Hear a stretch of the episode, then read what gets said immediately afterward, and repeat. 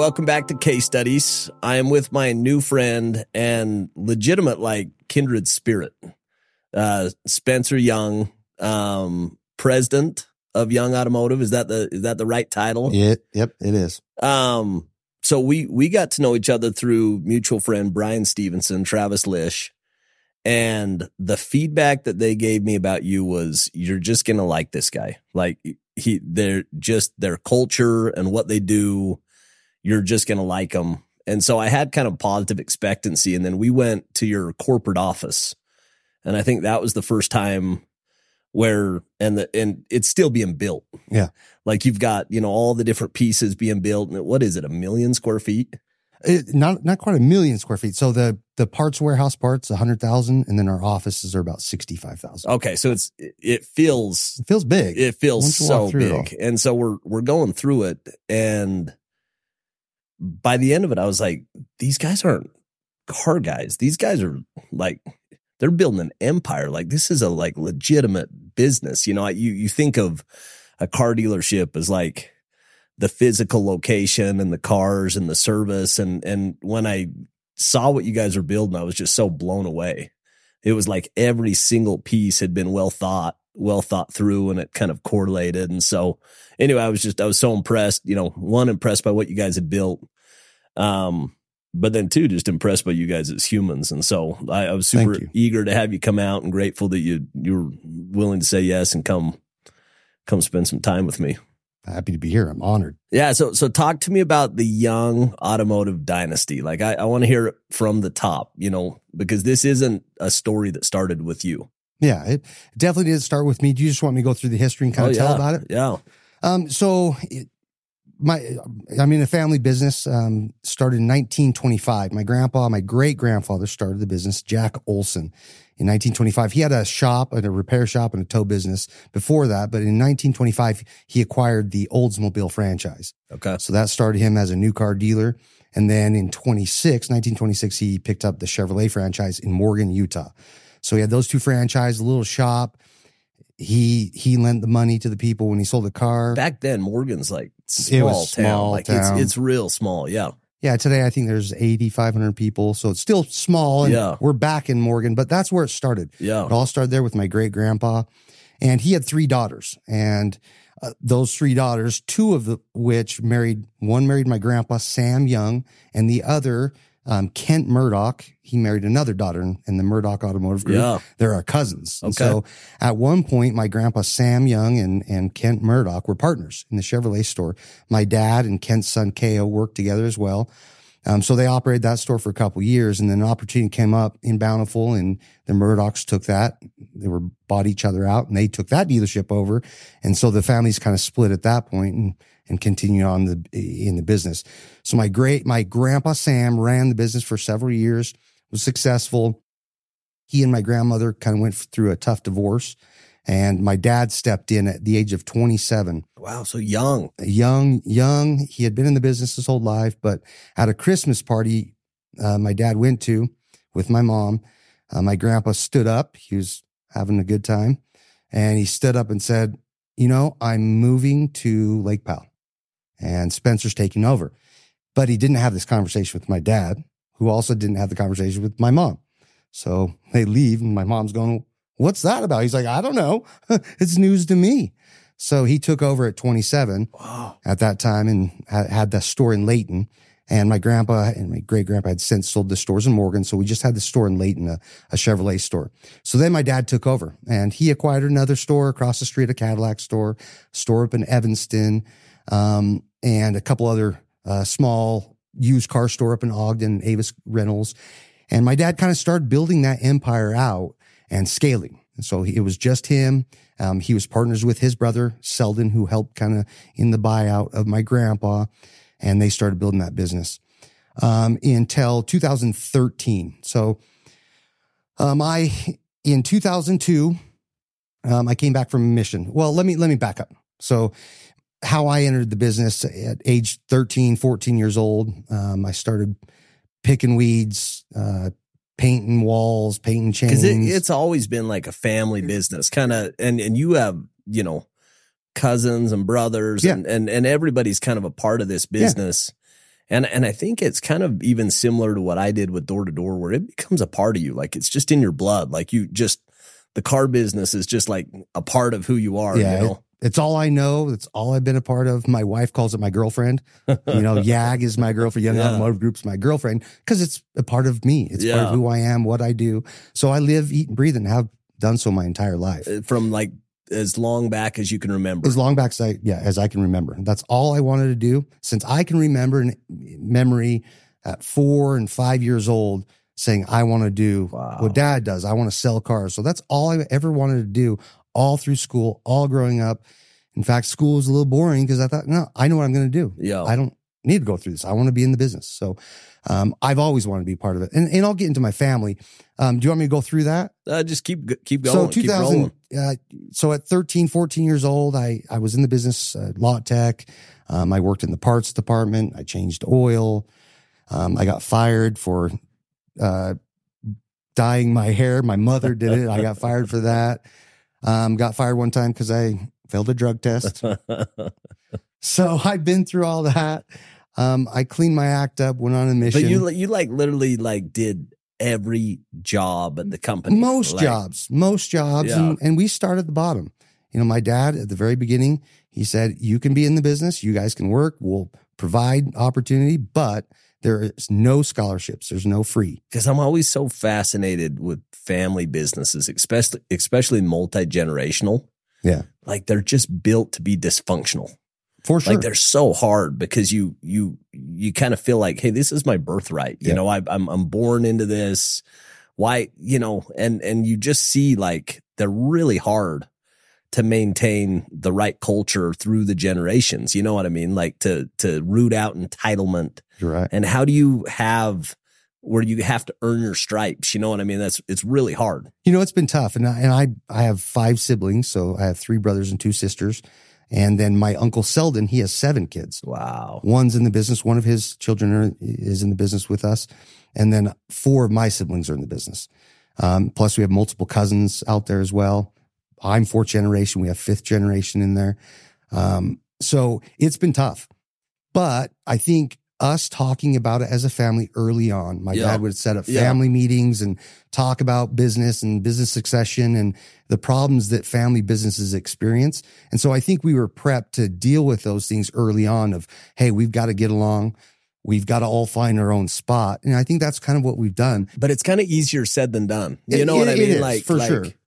And and I think that that's the one that I'm fascinated to see. Like, what type of things do you guys do with culture to create that right environment? Because like when I when I experienced it, it's electric. I I have my first car from Young Automotive showing up today. Thank you very much, by the way. Yeah, and awesome. and uh, it was that thing. It was saying I want to go experience it, you know, and the experience has been fantastic.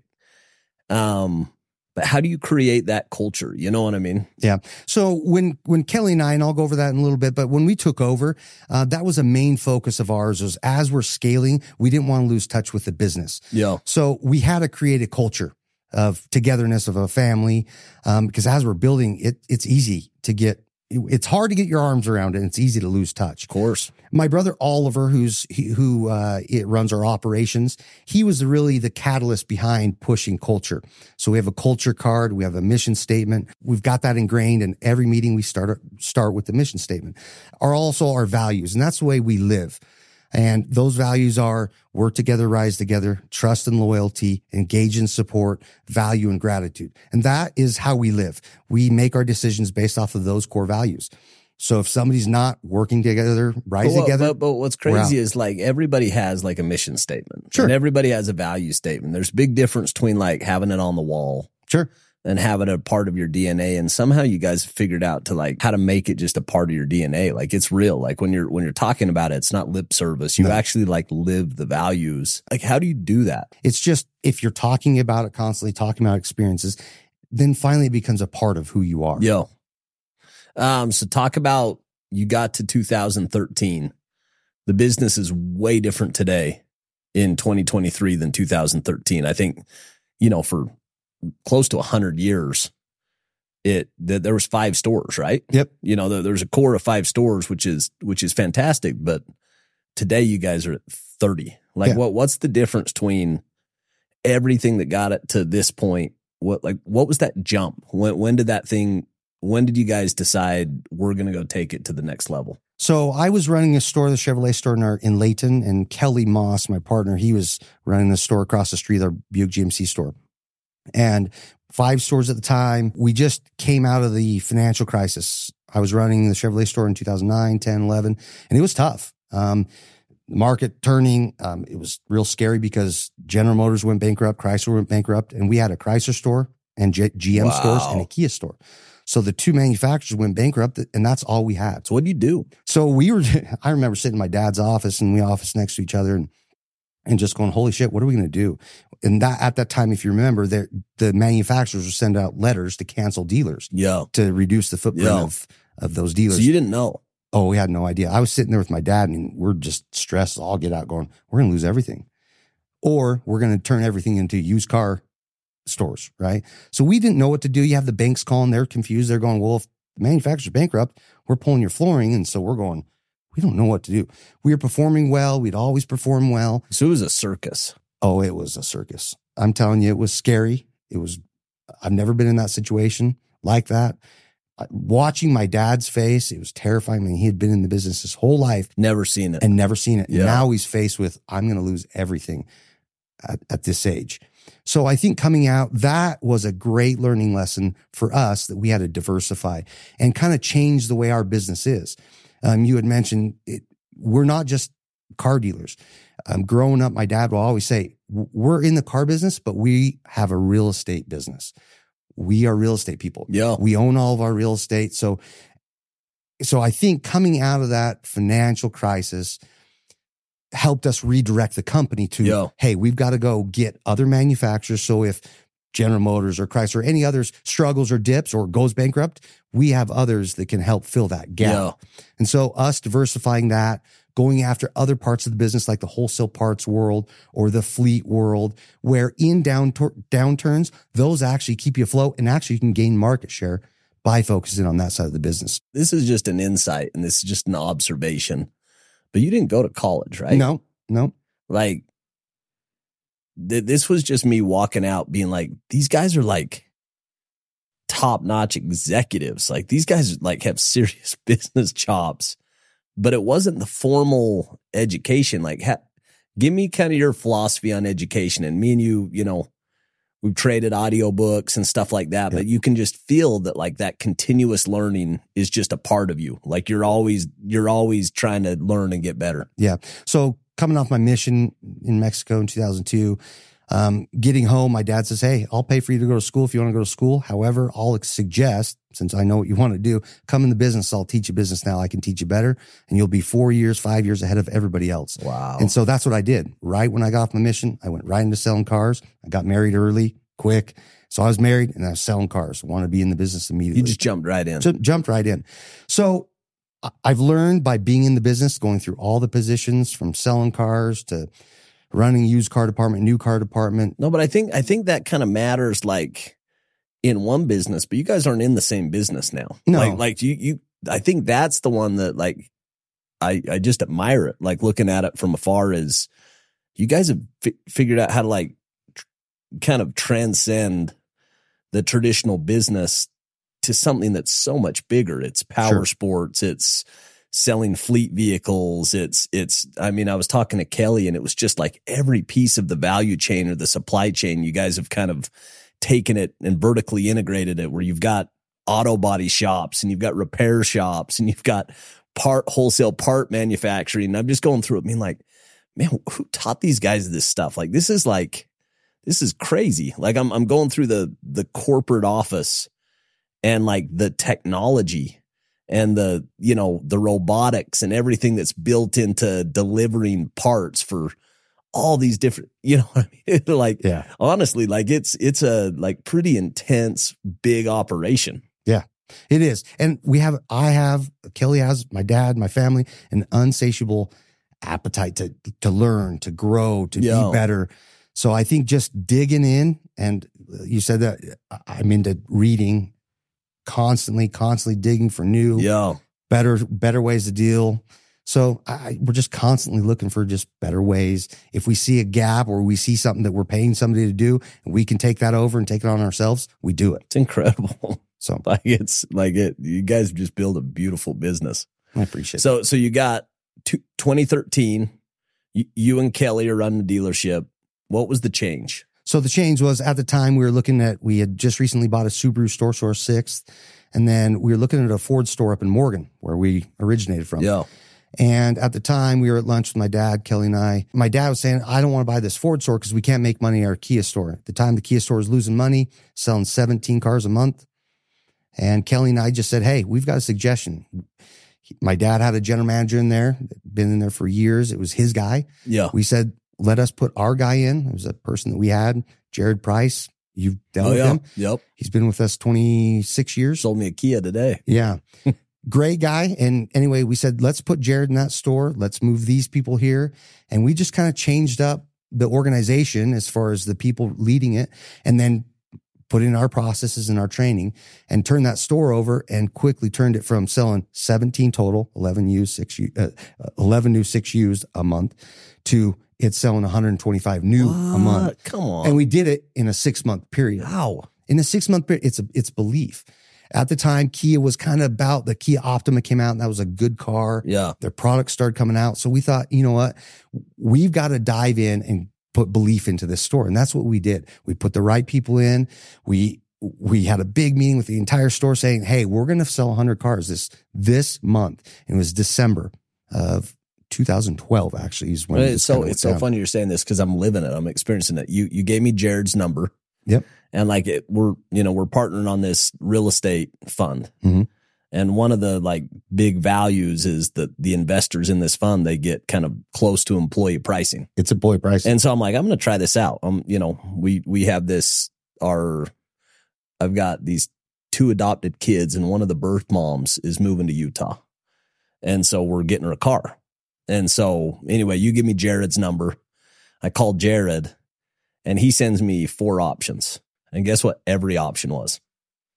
Kia, Kia, Kia, Kia. And I'm like, he believes yeah. he he believes and and it was a I've never bought a Kia before. Like I've never even looked at them, but I'm going through it and I'm like, man, that it's got seven seats. It, it's cheap. It's got this like hundred thousand mile warranty, and it's got.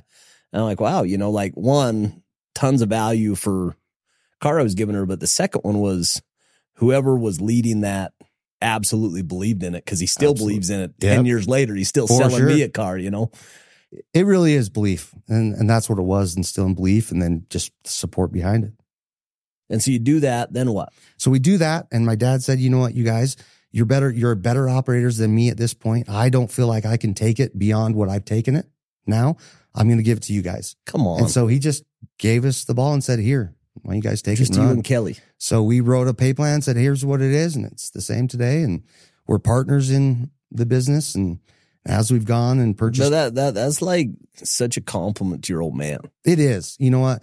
He's my hero. Like growing up, he taught me most of what I know.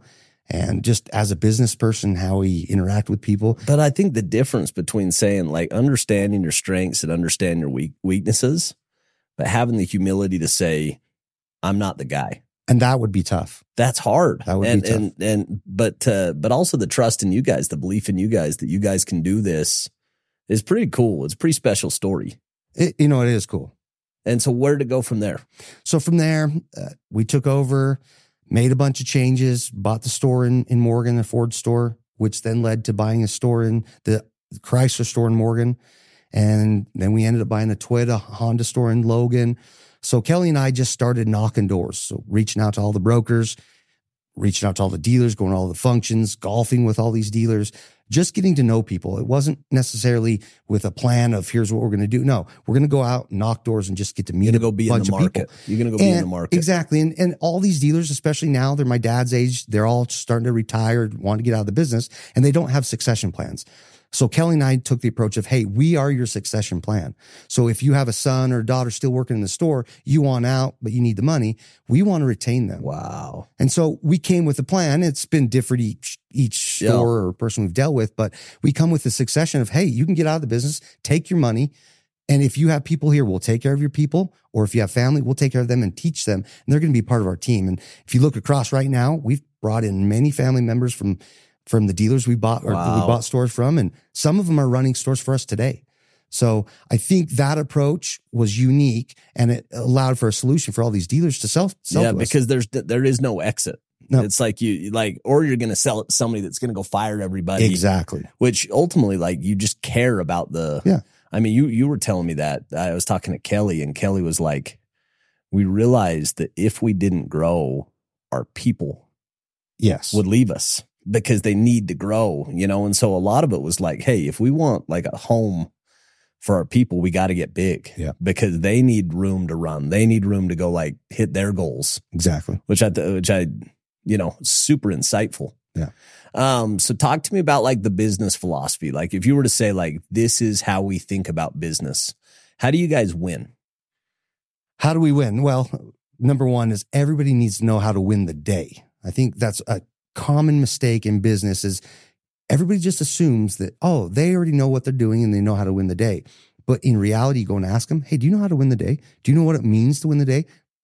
I, I don't know what you're talking about. That's a problem. Yeah. So first is being clear with a vision of, hey, here's what you need to do, here's your role, and here's how you win. And once they find that, and then you give them the autonomy to actually do to it, go do it. Yeah. it's amazing what people can actually do. So I think giving people the autonomy, clear vision, um, and then we're always looking for opportunity. You mentioned the conversation with Kelly that we had all these people, these mid management level people that we had to give opportunity to. I grew up in the car business. So in 2002, when I was selling cars, I was selling cars with all these guys. Yeah. So And- you knew them. Oh, I knew them all. You and, you know brothers. I mean, you, we were, you- but you know who's good and who's not. Oh, not. absolutely. Like everybody that's like done the job or been in the trenches. yes. You know who's showing up. You Yeah. know who who can perform, who can't. So like you and Kelly, you guys knew like who was the future of the business. Absolutely. Yeah. And we're sitting there staring at all these guys going, you know what? We've got to give them opportunity. So our business philosophy really is it's not money for me. I've got opportunity. I, I, I feel good. I'm good. But we want to provide opportunity for all these people Yeah. that we have. And we have another deep bench that's ready to grow. And so Eh, that's all we're thinking about is how do we provide opportunity for the people around us? So I'm like big time Tony Robbins fan.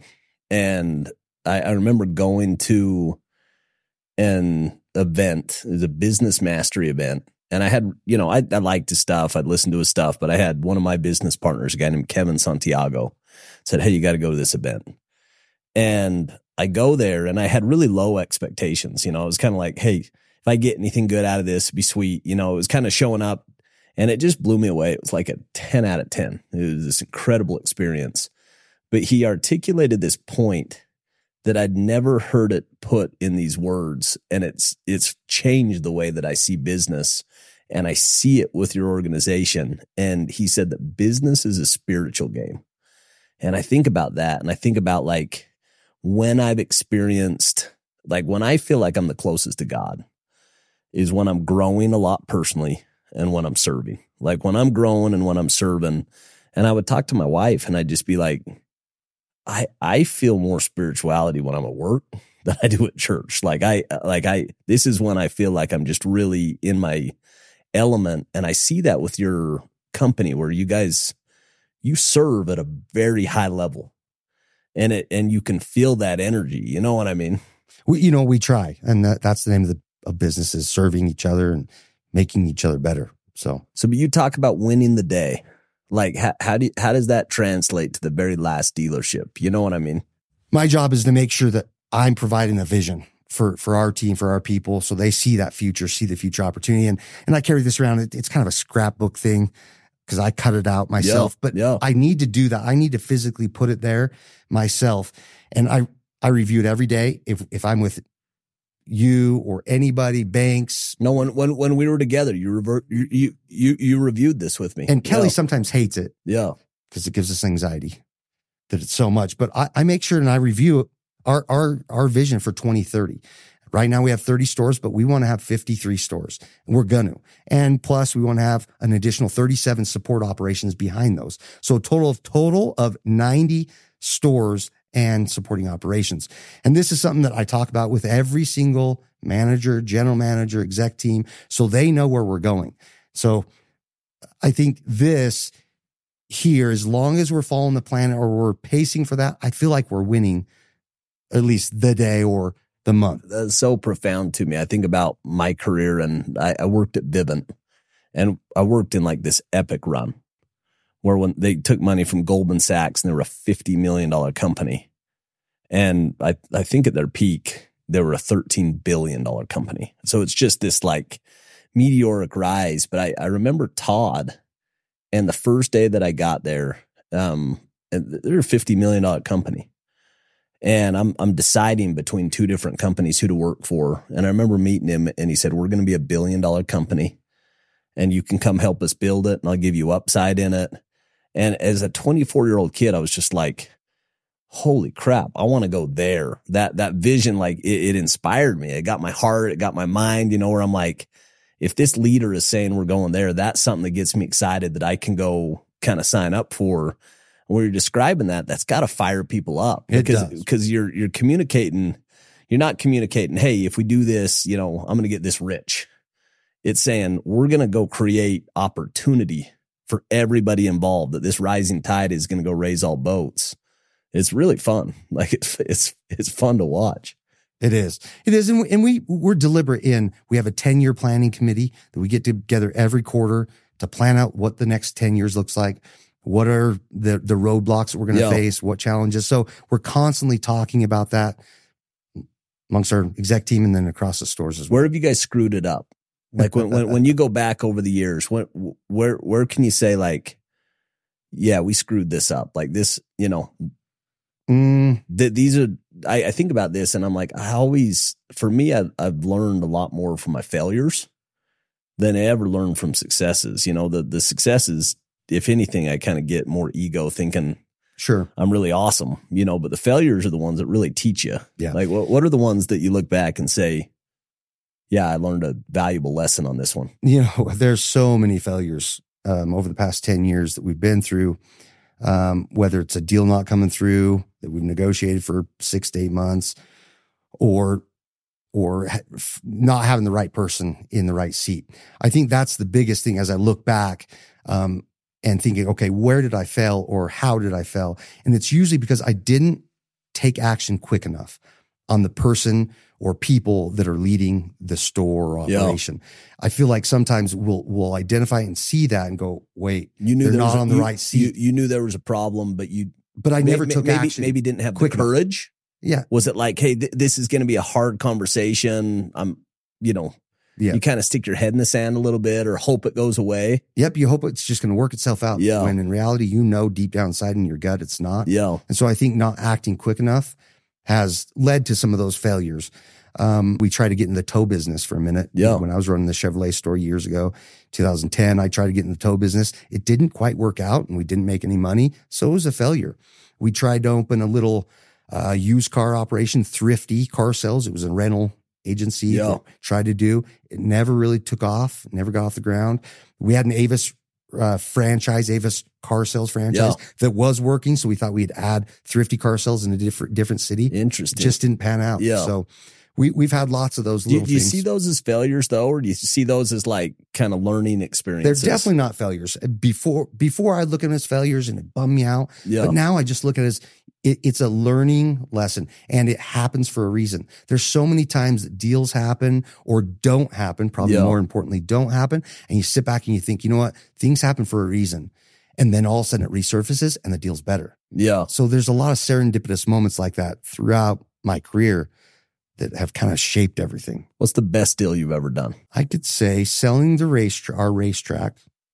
So we, we ran Rocky Mountain Raceways yeah. and operated for 25 yeah. years um, selling the racetrack property and exchanging that property across and buying a whole bunch of stuff, including a Toyota Honda store property there. About 14 different properties. So 1031 wow. exchanged it. So I think that there was the catapult, that was the catapult that lifted us to where we are. That launched you. Pulled out all the equity.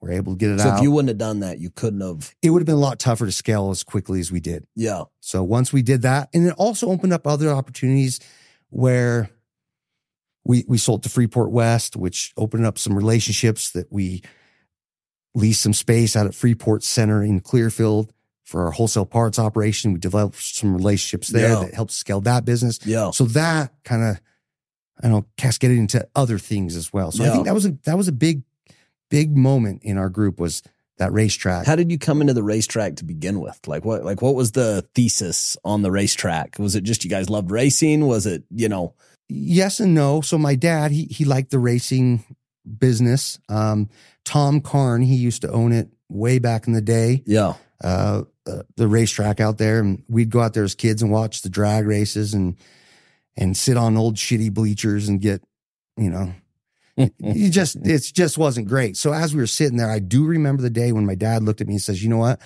I want to buy this place." I ran into Tom Carn in the bathroom and asked him, "Hey, can I buy this place from you?" Like what? He says, "Yeah, I think I can turn this into a better experience. Get rid of these terrible bleachers, get fiberglass in your butt, and build something nice, build something world class." And and that's what he did. So he alone, So he loved it. he did it and Yeah. he built this big big business and ran it for 25 years we ran it for the last five Yeah. um, and it's a tough business Hard business. you're five months to make all your money Yeah. and if you have one bad weekend you can lose 250 300 You're grand toast. like that yeah. it's all mother nature Yeah.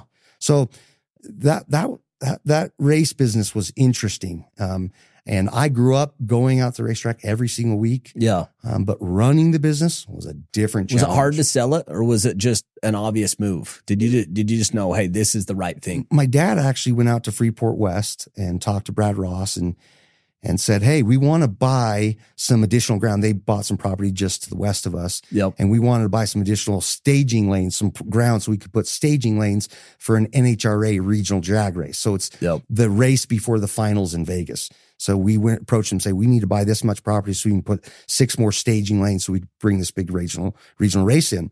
And Brad turned around and said, "Well, I talked to Kern Schumacher, and he said we want to buy you." And so actually, just Just happened. approaching them, Wow. they said we want want to buy you, and so we sold a portion of it. Um, at that time, we sold. We had 88 acres, and I believe we sold 50 some odd acres at the time, and exchanged all these properties Yep. leased um, the remaining and for five years and kept the track open. Kelly and I ran that until we wound that down and then sold the remaining property to continue our growth. Wow. Who who are your heroes? Heroes, my dad, you know, he was my hero uh, growing up. He's always been my, been my hero. Uh, I would say Kelly. Kelly, you know, he was adopted by my dad, not legally, but for the mo- he's my He's family. basically he's, my family. brother. I've He's- known him my entire he's life. Family. he's a hero of mine. He's smart. Um, and he and I have been through a lot together and doing what we've done. It's been tough, but he's a hero of mine. My grandpa, Sam, um, he was a hero of mine. He, he was a great dude, worked his guts out, was really in touch with family and always wanting to be around you and, and made, just made you feel good. Made, made you, he would acknowledge you're there, acknowledge who you were, acknowledge that he loved you. Um, so he was a hero of mine as well. Um, talk to me about faith. Talk to me about how faith factors into your life and how it has factored into your life. you know, faith, faith, faith is interesting. There's some trust behind faith. You just got to have faith that, hey, everything's going to be okay. And I've struggled with faith. Um, I went on a mission. Uh, I grew up in the church my whole life, Yo. went on a mission. And so faith was always a religious thing, right? Yep. At first. And then as I've grown out, grown up and gone into business, it's almost like a calming belief deep down that everything's okay, that there is a plan for us. Now, how that looks, I don't know, Yo. but there's an innate divine nature in us that I think is telling us everything's okay. Um, and I've had times that it, I, I feel like I'm on the right track or not, but there's a deep belief that everything's gonna be okay. It's to work. It's gonna work. That there's a bigger plan. Yeah. No, it's it's fat because I have you know faith. I've got a strong faith, and it's kind of a simple faith. You know, it's just that like there is a God. Yeah. and that there's a bigger plan.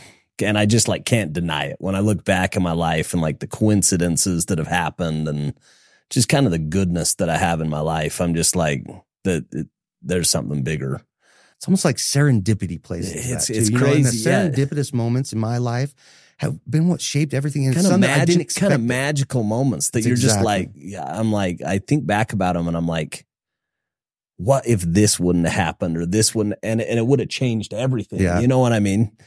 And so, yeah, I, it, it's, it's fun to talk to people that have different religious beliefs and see how faith factors. Yeah. You know what I mean? And I'm not a religious person today. Yeah. I feel like I'm a more spiritual person than I ever have been. yeah. Just getting in touch with that, I think, divine, innate nature that's and inside. and how do you do it like how, how do you connect like how do you connect with like hey this is what i was built for this is why i'm here you know, uh, just the practice of self reflection or or meditation in the mornings ha- has really changed how I am. Just getting quiet in my mind. I have a thinking mind that's constantly rolling, that's going clicking, clicking, clicking, clicking, like I'm seeing a slideshow constantly or constantly looking for ways to solve problems. But then I stop and I go, that's my thinking small brain. And that brain is only based off the past, what's on my hard drive. So I'm only dealing with problems based off what I've experienced in the past. Whereas I think self reflection, meditation helps you get in touch to quiet the mind and the divine mind, where I can sit with something to look for an answer and it'll percolate to the top. it just an comes idea. So I think the thoughts are out there. yeah And, and If you get in, if you can quiet your mind and get in touch with that innate divine self, yeah these the answers come quicker. Whereas before in my career, I was always just more trying, analytical, trying to think trying to think yeah, yeah, through yeah. it, and and I couldn't, and I was more frustrated. Now it's no, I have faith in a divine plan, yeah and that the answers are there. We just got to quiet the mind to be able to receive that inspiration. I, I remember going to one of those Tony Robbins events. Same same type of thing, just language that I can't unhear this stuff. And he talks about this concept that life is happening for you and it's not happening to you. And I think about that and I think about that belief that it's happening for me, even the bad, even the hard times, everything's for my good. And I it's just served me so well. You know, like and and you if you can kind of look for the good in those hard times, it just shows up. You know what I mean? it does, and it's weird. You can't explain it. Looking back, So, talk to me about charity work. I know this is like core to both you and to your organization to give back to the community. And talk to me about where the, those roots, you know, where that came from and like what you're working on right now. So the, the core values I mentioned, uh, one being gratitude. We're we're grateful. We're we're so grateful for the spot we're in. Successful business, successful family. We feel blessed. Yep. Um, and then the other value of engage and support. Engage and support is engaging and supporting the community, the communities that we're in. And we believe in that. And my dad set up our foundation, Young Caring for Our Young, many years ago, 20 plus years ago. Um, and that is solely, um, we set it up to, to support kids. So kids in school, kids in need, whatever that is, it's around kids and supporting them. Yeah. So we do anything from food drives to clothes drives to pantry pack events, or we have something called the Kind Fund. And that's the teachers in where we're at in our, in the counties we're at. If they see a kid that's coming into school with the same clothes on, dirty pants, dirty shoes, holes, no socks, and can make a kind fund, so kids in need, uh, request to Which us. is like one of the coolest ideas I've ever heard. Yeah, and so it goes out and it it so a teacher requests it, goes to our site, to our app, and it pairs up a volunteer and gives them the volunteer $150 gift card to go shop for that student. Wow. They'll go, the teacher has listed out what they need as sizes and colors, just general idea. We don't know who the kid is. And, volunteer shops, get it, take it to school, and the teacher gives it gives it to the student. We don't interact with the students, but How special is that? we we initially started, we we our goal was we want to serve hundred kids in the kind fund side Yeah. We're almost to 3000 in the Come last on. year. So that and just all these events and each store is required to put on an annual event to raise a minimum of 10,000 to donate back to the community or those kids and then events throughout the year as well. That's amazing. And uh, that's core to who we are, young, caring, or very young. We did an event yesterday, Pantry I Pack, actually with Stokes and Stevenson. I saw that. And just the impact that makes, it just makes you feel good. All of our GM spouses, my wife, she's heavily involved. She spends hours and I mean, hours my, every week. My, my wife loves that stuff. Like, you need to it, get involved. we'd, we'd love to be involved. be awesome. Yeah. But yeah, it's it's core to who we are. We're just grateful for the spot we're in and we got to get back. and it's growing. Like it's not like uh, when when I was at your office, it's like a core part. Like it's got its own space, Own it's got its space, own own office. team. We give a million bucks a year That's minimum. so cool. So yeah, we feel like we have to get back. What does the future of your business look like? Like when you fast forward 20, 30, 40 years, You know, I hope we're 100 plus stores strong and we're still going. We don't plan on selling. I mean, we own the business. We've never had partners. We've grown by our own proceeds, our own cash equity, and Yeah. some debt. Um, so we want to continue just growing. My daughter, she's 19. She's a service advisor at a power sports store. She's doing the same thing I did. she loves it. I told her, Hey, I'll pay for your college. She said, No, dad, I want to do what you're doing. So she came in and she loves it. So I think we want to be a hundred, we're going to be a hundred plus stores strong by that time, but we want to just continue in business. What do you want to be known for? When when when when you're when it's the funeral and you're kind of looking down and everybody's there, like what are, what are they going to say about Spencer Young? Really just somebody that's a good person. So that, that they look back on me and say, you know what? He gave a shit. He gave a shit about me, gave a shit about my family, and he cares to give back. I, I- don't need to be known as the smartest person, strongest, uh, most money. I, I don't need that. I don't need that for me. I do want to be known as somebody that's helped a whole bunch of people um, to be better people and help my community and just been a good person. Just very simple. Well, brother, that's the good stuff.